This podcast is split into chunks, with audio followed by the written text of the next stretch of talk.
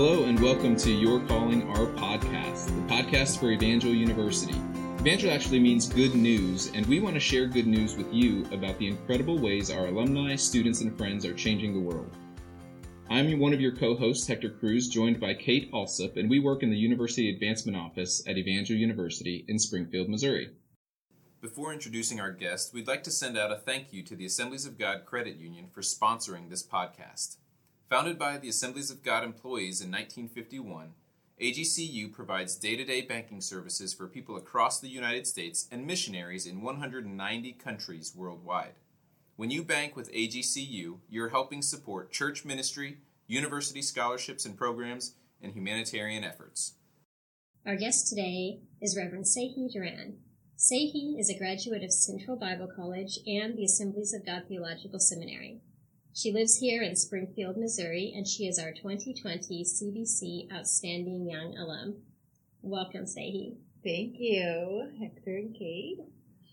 So great to be with you today. And so we're going to start with some simple questions okay. for you to get started. So, uh-huh. first of all, where were you born? I was born in South Korea. Thank God, not North Korea, right? South Korea, Busan. So I would, that's the southern part. So I used to speak with accent, South Korean accent. So you can tell people you have a southern accent. Yes, yeah. yes. Yeah, that's great. All right, tell us a little bit about your family. So I am married to Damon Duran. Um, uh, he's also the one as well, um, Assemblies of God Theological Seminary. I've been married to him for 17 years and we have three children. Can't believe uh, my oldest is driving. He's in high school. Uh, my uh, middle one is, you know, boy, two boys and a girl. My princess baby girl. She's still uh, almost 10 now. Wow. It's incredible. Yeah. That is amazing. So you're in a little bit of a unique situation. So you're you're one of our alumni awardees this year, um, the CBC Outstanding Young Alum, but you're also a graduate of AGTS, of the mm-hmm. Of God Theological Seminary. So first, when did you graduate from CBC, and then when did you graduate from AGTS? Yes, I graduated from CBC in 2013, and then AGTS in 2016. Awesome. Mm-hmm. And what degrees did you get from both of those institutions? Yeah, Central Bible College, I did Bible and Theology, and uh, AGTS I did uh, now called Leadership Ministry. Or what, what does that yeah, mean? Yeah, the MLM Masters yes. in Leadership Ministries. Yes. Yeah, mm-hmm. yeah, absolutely. That's awesome. So this is a, a fun one, especially for you, because I know you wear multiple hats. Yeah. um, and full disclosure, Sehi and I got to serve together on the alumni board um, for several years. So um, tell us about your current jobs um, yeah. and I'd say jobs right. plural. So tell us yes. about your current jobs and some of the things that you're doing right now. Yes. So my favorite is being a wife and a mom, awesome. uh, and that's my foundation. And uh, being a pastor at Life 360 Intercultural Church. Uh, we planted this church five years ago. My husband is actually a founding pastor during his studies at AGTS. This was his project, really. That's awesome. Yeah, and out of that, we birthed our international church.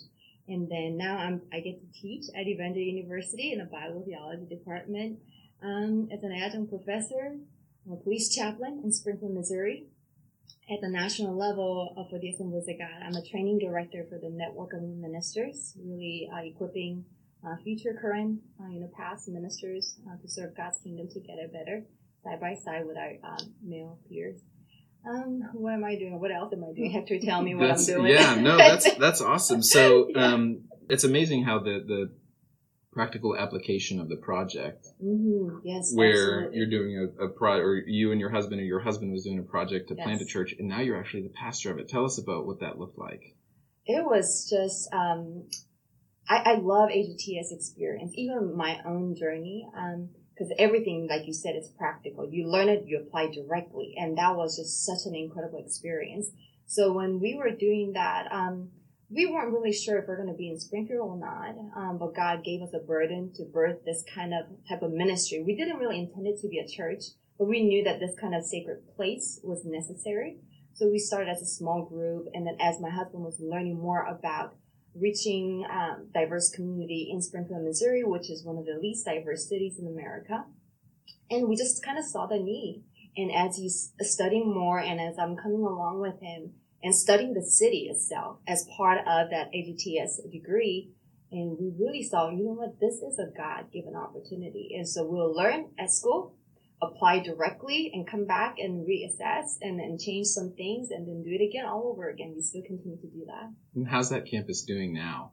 We're doing uh, incredible. Well, of course, with COVID, things are kind of like you know different. Mm-hmm. But um, we just feel like our ministry is a very timely ministry, not just of COVID, but we have a conversation about racism and political, um, police, you know, brutality and all of, all that kind of stuff. And so we feel like we are strategically positioned uh, to tackle difficult topics and conversations as we live it out. And so we, our ministry is not in response to those things, right? We were already in existence before the racial issue or the, Mm. the hot topic became hotter.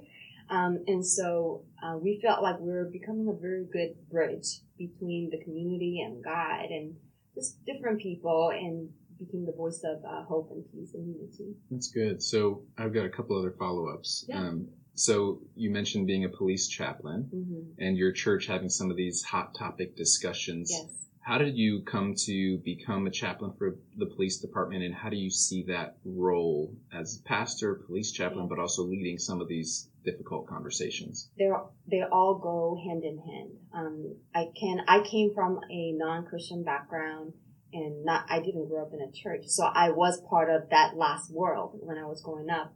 And so as a pastor now in a Christian bubble, my heart is always like I got to go into uh, my formal families, the last world.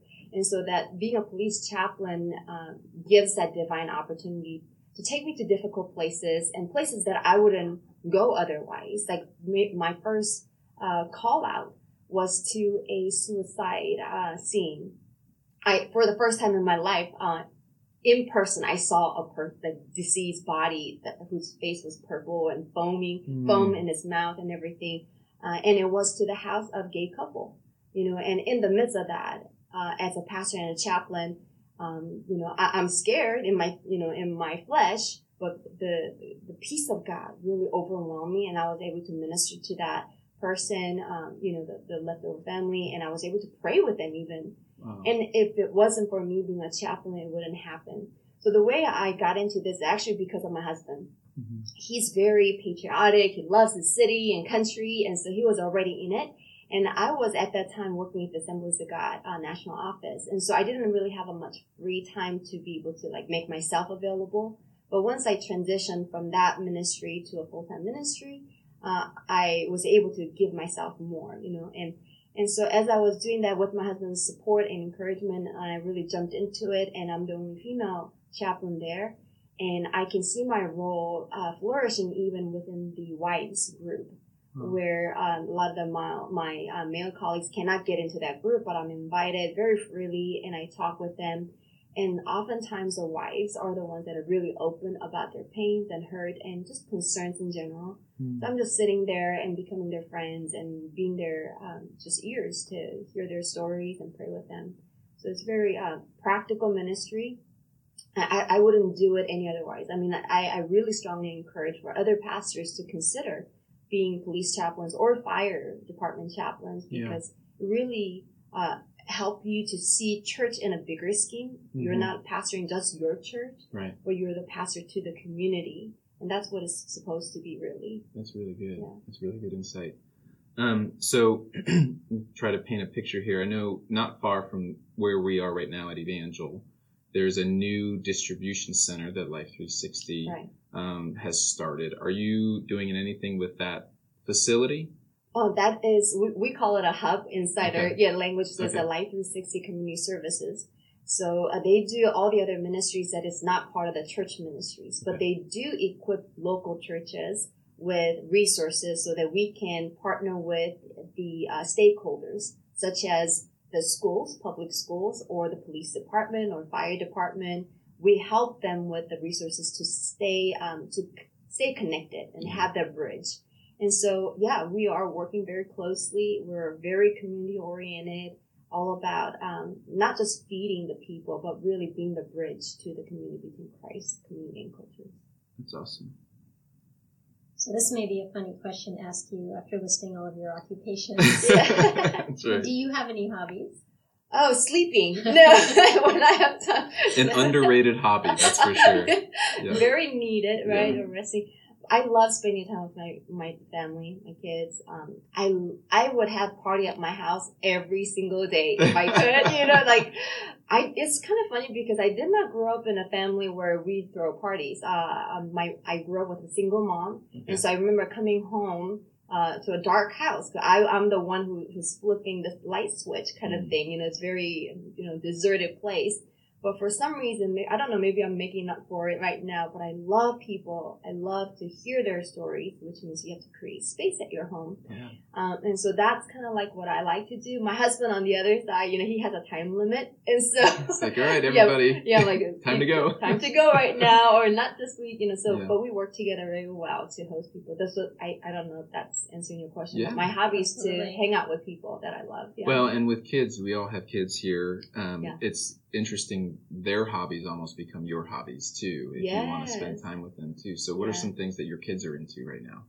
Well, sports, um, but really the church is a big part of who they are. Uh, they're part of the ministry team as well. Um, Okay, uh, cool. Like being in the worship team and this IT team and all of this. So uh, I love the season of uh, ministry right now, the journey that we're in, where our family can minister together.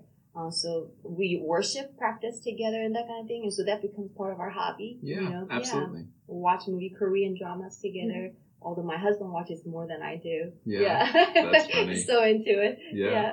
You know, that, that makes me think of something else. As you were creating your ministry and growing into your career, it must have been when your children were younger. Yes. And we talk about how important it is to bring your children alongside with you in ministry, but practically, what did that look like for you and your husband? Yeah. You know, uh, uh, now that I'm on the other side of the bridge where I read so many textbooks about leading ministries and what a healthy marriage and family and ministry would look Mm, like, Yeah. but it was before then our kids were already involved in ministry. And the reason isn't really uh, very spiritual. It was out of necessity sometimes, you know, like you start that, you, you start a small church, you need everybody to, you know, get their boots on and just buckle their belts and get into work. Um, but now that I'm reflecting back, and that was very, very healthy for kids to have the opportunity to serve at some capacity, at some level of ministry and leadership.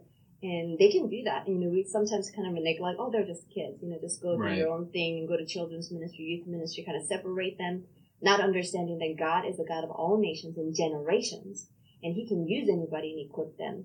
And so, um, first of all, I did it out of necessity, and, and to some degree, you still have to do it that way.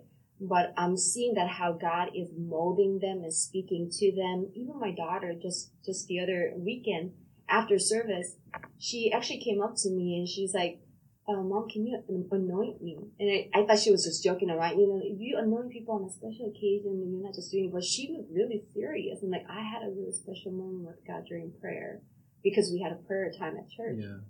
and that I feel like I need to be more vocal about my my faith. She's nine years old, Wow. but she's like God is speaking to her, and I anointed her and pray with her, and she's serving very intentionally. And so, yeah, I think it's some of them is uh, uh, out of need, but some of them have to be intentional. Um, you know, you, you think that oh, pastors' kids because they're pastors' kids, they're going to be automatically spiritual, more spiritual than other kids. That's not the case. In fact, my husband and I are very intentional about asking our kids and checking in with them. Uh, are we asking too much out of you, or do you like being a pastor's fam in, in a pastor's family? How do you feel about that? Is it too much or too little? And so we kind of check with them, and but they love it. I mean, they are distraught when we have to go online during this COVID. I'm like, Mm. I can't believe. We're not having church, all stuff like that. And so it's good to always bring the kids. They're they're important part of the ministry. They're not the side gigs. You know, they Yeah. are the part, major part of our ministry. And it's good to have those check-ins with them to make Yeah. sure that they're still getting what they need from you as mom and dad Exactly. before being their pastors. Exactly. It's good. Well, Hector, you know what that reminds me of? What's that, Kate? Finances. You're right. Life looks different right now for all of us, and AGCU makes life a little easier by providing trusted services beyond their branches. Their member care representatives offer personal account support over the phone, and with mobile banking, you can deposit checks and transfer funds from anywhere. Are you enjoying our commercial yet? Their handy mobile money app helps you protect and control your debit card, and you can pay bills and view monthly statements with online banking. These services are free and they're for you every day. AGCU is federally insured. Visit agcu.org to learn more. That was like uh, that, that was pretty good. I think uh, I might need to ask them for some royalties on Yeah. that one. Second, second career in radio. That's right. Okay, so a few more questions. Sehi, what uh, what brought you to CBC at first as a student? Right. Well, actually, I came because of my husband. He was offered a job as a men's resident director. And so, um, at that time, we were in New Mexico pastoring, a lead pastoring a small church in Santa Fe, New Mexico. And then we came in, during that time in New Mexico, I was in, um, community college. Almost done with my two-year degree in general education, you know. Okay, good. So when I came to Springfield, Missouri, I was fighting. I'm Like I have a one more semester to finish this general education. So close to being done. Yeah. I know, and I fought for it. Not looking back, that's kind of silly. But when we came, um, I was I had an amazing opportunity to study Bible um, uh, under amazing professors and spiritual mentors, and I'm just so glad that God just made that transition at that moment. Yeah. So you said you came because he became an RD there. Yeah. Did he go to CBC then No, he before did that? not. Mm-mm. Okay, so he no. was not connected to the No, school. He just yeah, I am the the connecting link there to you go. Oh, that's awesome. Yeah. But and hence Yeah. you're the alumni awardee this year. Oh, so God is good. that's Praise so great. Lord. So how did that experience at CBC shape you? It was incredible because when we got there, uh, I already we already had two kids. My boys were three years old and one year old, and um, you know I was kind of in school, you know, just kind of on that journey. But to start a Bible college, it was a, a different topic. You know, like again, I never grew up in a Christian. I I was just a pastor's wife. You know, I I just want to say it that way. You know, like I know that pastor's wife are not just pastor's wife. Sure. But in my mind, I did not have any Bible background. I was just filling in my role. Mm. But I knew how uncomfortable I felt because number one, I was a young pastor's wife, but I did not have any theological background to give any like biblical insight or wisdom. And I will just offer prayers and just love them. And that's the extent of my ministry. And I felt frustrated. But also when, when I came to CBC, they have different ministry degrees, right? But I didn't know which way to go because number one, I wasn't sure if I was called to ministry. Well, I had the calling, but I kind of kind of ignored that, you know, like I was thinking marketplace ministry type of thing, you know. Yeah. But CBC did not offer that. And but at that time I was looking at the degrees and I kind of really prayed through that God, what do you want me to do? I can do missions, I can do other things, you know. But God was really telling like prompting me and convicting me to say, Do you know anything about me? Mm. Like, ouch. You Yeah. know? Yeah. if you want to be the good news, embody good news, how are you going to do that when you don't know it much about me? And so that really led me to choosing Bible and theology. And like, if there's any knowledge out there that I'm going to study, that I'm not, I know I'm not going to regret, it will be the Word of God. And so that I went with Bible and theology, and I never regretted. Who knew I was going to be a pastor one day, right? You know, Yeah. so It's amazing. yeah, You it. don't always know the, the destination, but God makes it clear what the next step is. absolutely, sure. Yeah. absolutely. That's awesome. So, um, so you were there. You, you said you graduated in 2013. So you were there 2010 to 2013, something like that. Mhm, Think about that 2013. time. What was going on in the world back then compared to now? Oh my goodness.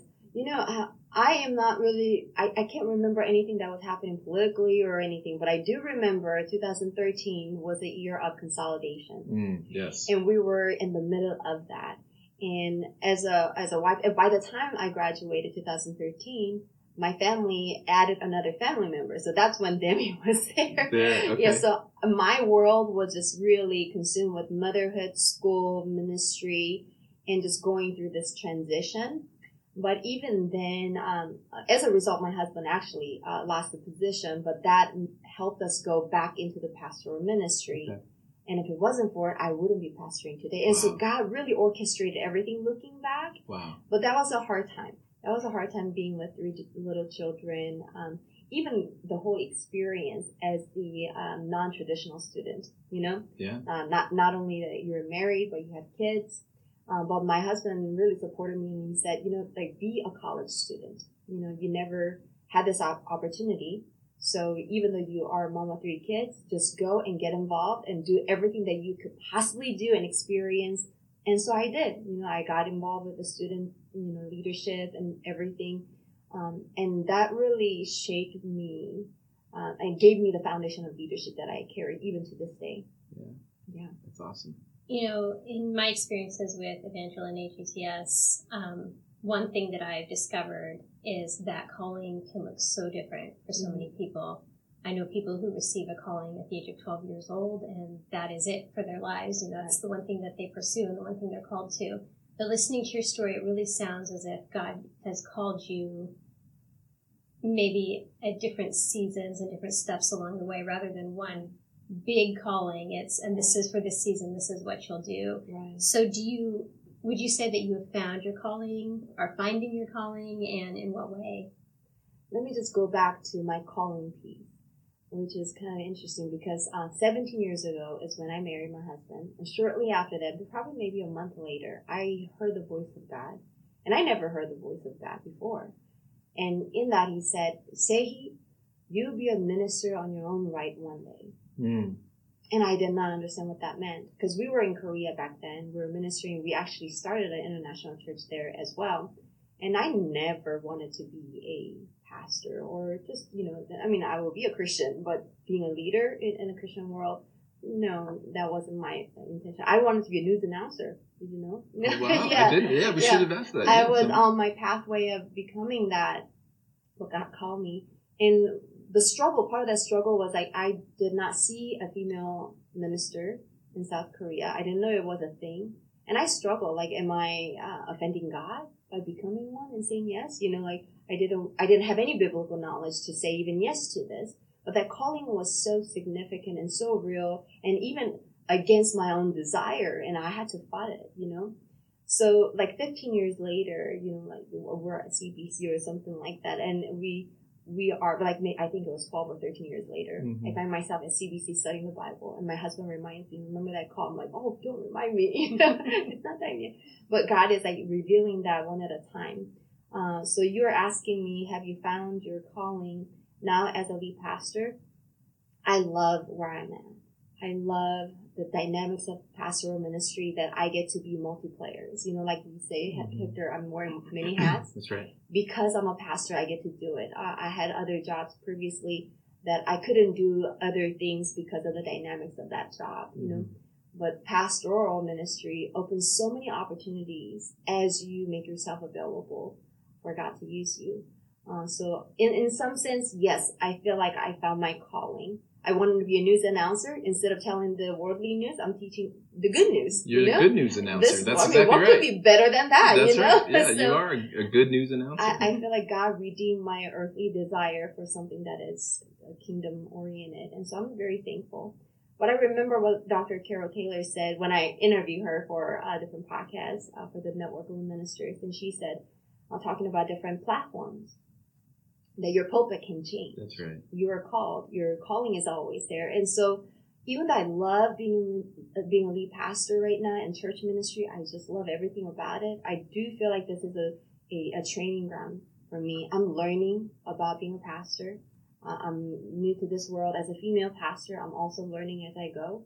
Um, for whatever reason, I feel called to be the voice and representative for the underrepresented whether it is ethnic minority, whether it is a woman, whether it is a, a professor in a Bible and theology. There's not a lot of uh, female professors out there, and so I, I do feel like my uniqueness bring uh, some voice for the marginalized or the underrepresented, and so I feel like there is another call which I do have. Not a, another call, but uh, some some calling that ha- God has given me, but that is so beyond me Mm.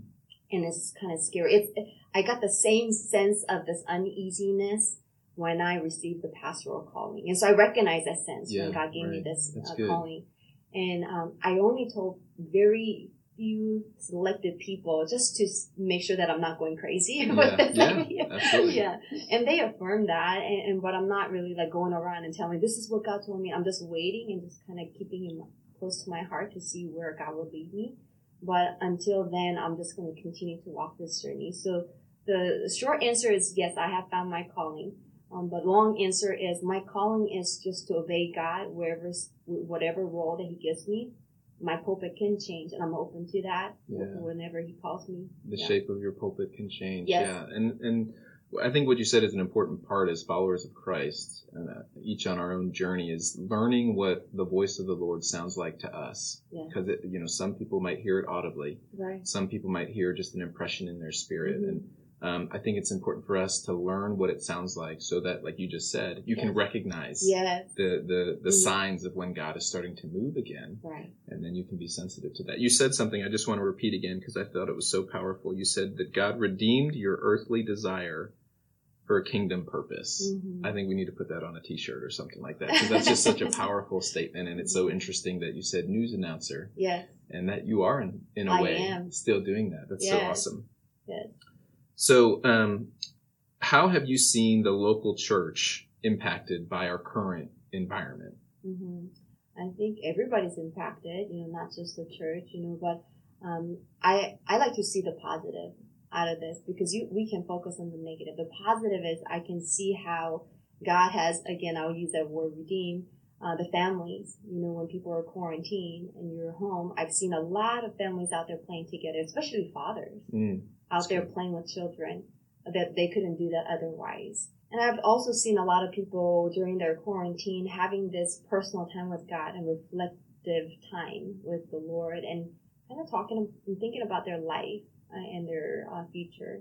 Um, I actually got really sick. I didn't uh, test positive, but I was in bed for a couple of days during this season. Wow. And God has, I mean, I, I guess He's been telling me to slow down for some time. But in my mind, I'm like, God, I, I will when the time comes. And sometimes he forces the hand like, no, slow Yes. down. And, and he sure did. And Yeah. I was in bed just out for like three, four days. And that really put me in the perspective. I almost went septic. And it Oh, wow. was how, It was serious. Yeah, it was serious. But that kind of gave me the perspective of number one, appreciating life as a gift from the Lord, but also reflecting uh, my priorities. You know, uh, what are the um, the five percent of the unique ministry and gifting that I can offer to God? The the five percent of things that only I can, I am created to give. You know, I just kind of thinking about it and slowing down and just resting. Um, if there's any one advice that I want to give all the pastors and even students and teachers, just rest. You know, like we live in a busy world and we think like the without us the world cannot survive, but it can. God leads it and He's He ordains and He orchestrates everything. And so resting in God and creating margin to hear the voice of God um, and reflect, I think that's really important. That's such a good word. It's it's so easy to forget. A lot of times we need to slow down so that we can go fast. Mm-hmm. So imagine the scenario. Mhm. Overnight, your job goes away. If you didn't do what you're doing, what would you what would you choose to do? Oh my goodness. You know, I thought about that question and there's so many things I want to be doing, you know, like, um, but if you're talking about career wise, I, I think I'm not going to be a staying home mom. I, I, that's just who I am. I want to be out there and doing something and making some sort of a impact in the community, you know, because Sure. that's where I came from, from the community. Um, so, you know, I was talking about being a news announcer, Yeah, you know, right. like maybe I'll consider that because that makes me communicate with people. I Yeah. love communicating. But I don't know. I also thought about being a police officer when I was a young, you know, a child, and um, uh, or I was flight attendant. But as I was thinking about that, it, it has to do with serving people. So I think I will be in some capacity of serving people. I think police officer is it. I've seen pictures of Sehi riding a motorcycle. Yeah. So she likes to ride a motorcycle. So you could be the Yeah. police officer that rides the motorcycle around town. Totally, you have that gifting. Oh, thank you.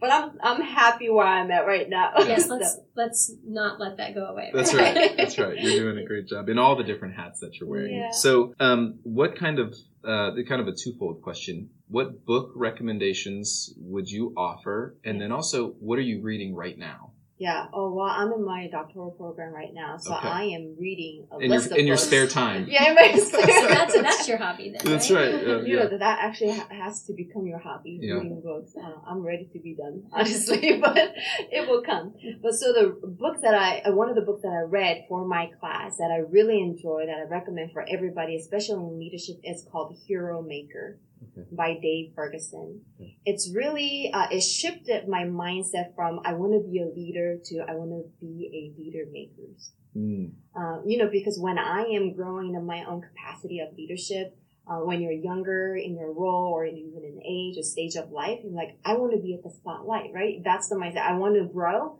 I want to be able to contribute. I want to be the voice and everything. You want to do everything. But there is a time, a shift in leadership where you kind of start thinking, okay, I need to multiply. I, I can't do everything. I can multiply my influence. So who do I want to invite to the table? And that's the idea of hero makers. Not just replicating who I am, but seeing the potential in other people and uniqueness and calling that out. And so that they can be the leaders that God called them to be. Because sometimes people don't know that they're called to be leaders. You know, for me, me being a lead pastor, I don't know if I will be one if somebody didn't uh, call that out, out of me, starting with, with God, but other people right. around me and say, you know, you have potential to be a lead pastor, or just opening door. You know, what do you think about this? You know, like inviting me to the different boards. You know, Hector, you invited me to the alumni board. You know, if somebody don't open that door for me, then I would never consider, oh, do I qualify to be at that table? You know? Yeah. Yeah, that's such a good Yeah. word because it, it, God does give us words directly from Him, but He a lot of times speaks through people. Exactly. And I know I had that experience where I had a kind of a, a goal or a dream position that I was thinking about, and I had somebody say, "Oh, you could, could reach so much higher than that," Yeah. but I'd never really thought about it before Right. until somebody saw that in me. Exactly. But then the second half of that is you have to force yourself to believe it Right. because you could discount it right away. No, no, no, that's not me. But you have to choose to believe it and say, I'm going to choose to believe this promise either from this person or that this promise is ultimately from the Lord hmm and live into that and believe it and then pursue it like you're doing with your doctorate. Then you Yeah. got to take the next steps to then pursue that. Yes, exactly. And so this hero maker by Dave Ferguson uh, really encourages to think differently. Disciple makers, right? In, essentially, that's the whole idea. But it helps you uh, see yourself out of stage. You know, it's not about you at the center of stage anymore. It's about multiplying God's impact through other people. And I love that. Uh, Just championing my friends, championing my brothers and sisters and others to rise up together. So that's one book. But the other book that I really like, and this is not part of my required textbook that I read before bed or when I have extra time. but I really, I, I read it like slowly because I want to marinate it. And it's actually the book written by Dr. George Wood called a um, road trip leadership. And it's like the milestone of like different lessons that you will learn on the way to leadership, something that you will never learn in classroom. So these are all the lessons that he learned or observed uh, through practical ministries during his pastoral time. And he actually mentioned some, some of his time here at Evangel as a campus pastor. Wow. Wow. So all, all those things I'm learning about, I'm like, okay, wow, I'm so glad that I can learn from others' mistakes, number one. Yeah. But uh, really practical information that nobody else will sit down and tell you. What would you tell your daughter if she ever came to you with this idea of like feeling like an imposter, like she didn't belong or, or the role wasn't for her? What wise words would you have for her? I would just encourage her to do what I did. I'll just really continue to seek the voice of God. You know, I cannot tell her, yes, you can do it, but if it's against God's will, who am I to say? You know, Mm. cheer her on and mislead her. Uh, so I'm just going to direct her to just God and say, what is God telling you? Just hear the voice of it, seek Him. And then I'll just coach her through, you know, if she feels called to be a woman in ministry, which I feel like she has that uh, little uh, signs showing because she sees me doing it. And so that's a possibility for her, you know, that's one of the job possibilities that she can do in a calling. But um, I will just direct her to different voices. I I don't have to be the voice of wisdom. You know, it, it depends on her calling and passion. Mhm. And if I'm not equipped to give advice, I'll call somebody else who can do that. You know, but really, ultimately, it's hearing the voice of God. So what are you thinking a lot about these days? I'm thinking a lot as a pastor. I mean, because of the many roles, my Yeah. brains, you know, my mind bounces all different directions. Right. But as a pastor, it's really about how can I uh, continue to love and serve people and, and in a way to worship and worship God. And how can I inspire them to continue to honor God and trust Him during this time? As a professor at Israel, you know, at, at Evangel University is how can I inspire young people to, uh, embody the gospel? Not just teach the information, you know, not they're just sitting there um, listening because it's a required class, but they really fall in love with God. How can I inspire their love for God and love for His Word Yeah. and passion? And just really, just personally reflecting on my calling. Um, what can I contribute? And there's only one life to live, and life is short, as we all can see, and especially during this COVID time. Um, what is it that I am uniquely gifted to give toward the common good of the people, but also toward God's kingdom? What is it that I'm created to do? Mhm. Always constantly thinking about it. Though. That's good. Well, I have to say, um, you are certainly maximizing the time that God has given you. Mhm. So, um, kudos to you for that. Now it's time probably for our most serious part of the podcast. Yeah. Two truths and a lie. So we're going to play two truths and a lie. Um, Sehi, we're going to ask you to share okay, three things. okay, and Kate and I are going to try to guess which two are true and which one is a lie. all right. You guys ready? okay, the first one is that I got my black belt, uh, first black belt in Taekwondo when I was seven months pregnant. Number Your first two. fact- oh, Well, it could be the truth or lie. it Okay, could be the okay, truth or all right, lie, all right, right? okay, first, okay, first Yeah. Okay, you got that? Got okay. it. Yeah. Number two, um, I went to middle school in Honolulu, Hawaii. All right. And number three, I married my first boyfriend or last boyfriend, I guess. First man I dated. I don't know. I don't know. Okay. only boyfriend. Your Only, only boyfriend. boyfriend, There you go. Boy, Okay. I think I've nailed it. You think You- so? that- Yeah, quick? so Hector, you go first because I, I'm pretty sure I'm going to be right about this. I love the confidence. That's amazing. Okay. Um, I'm going to say that you married your um, only boyfriend is true.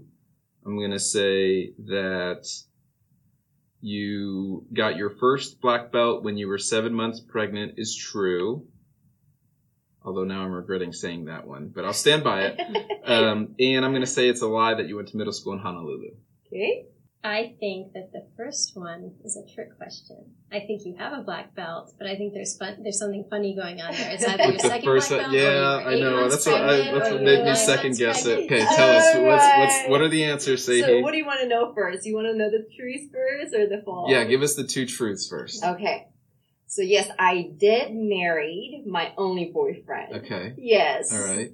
And I married pretty young, so, so. The other truth is that yes, I did get my first black belt in Taekwondo when I was seven months pregnant. Yes. And I have a, I have a third black, a degree black belt, yeah. So you went to high school in? I went to high school in Honolulu, Hawaii, Oh, not so the middle, middle school. school was the tricky part. Okay, the nuance there. knew That's she right. gonna get. Okay. Yeah. All right. Good. But you So felt, you felt you're really the confident. Yeah, Yeah. that's right. Chalk one up for me. That's awesome. Hey, you know, um, I've got a second degree black belt as well in Taekwondo. Really? Yeah, All so maybe well. we can Ooh, go. we should do like a We could Match, practice yeah. match. Yeah. Oh, well, practice? no, No, she we can do that for real. No, I'm yeah. just kidding. oh, she wants to go for real. Practice for you, for real, for for, Hector. for real for me, yeah, yeah. It'll be practice for you, no doubt, no doubt. That's awesome. Well, Sehi, thank you so much.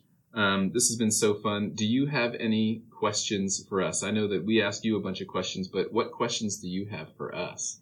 I have so many questions for you. I want to get to know you personally, but uh, just for each of you, the same question: What What is the best part of being part of the evangel? What inspires to wake up every morning?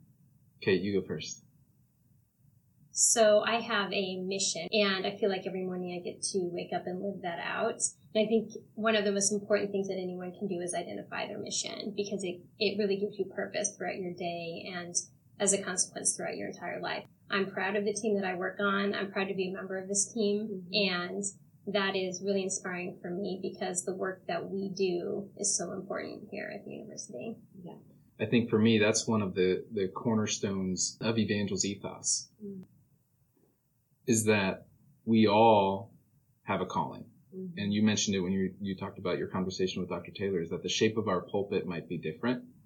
Um, but that we all are called and there's no second class or third class citizen in the kingdom of God. Mhm. Um, we all have a calling that we're all pursuing, and um, that's one of the things that drew me to Evangel initially as a student was that you know I didn't necessarily feel called to ministry, and I will never forget coming to visit and sitting down with the professor and him saying, "No, no, we're all called to ministry. That's right. But some of the ministry might be in a boardroom or in a surgery suite or in a classroom or whatever the case may be. Um, it's all ministry. And um, for me, every day being able to stay a part of this community, you know, I graduated from here on a Friday and started working the following Monday. So I, I never left. Um, just moved from my dorm to an office. And so it was that ethos that really drew me to stay here because we get to to share that with the next generation of leaders.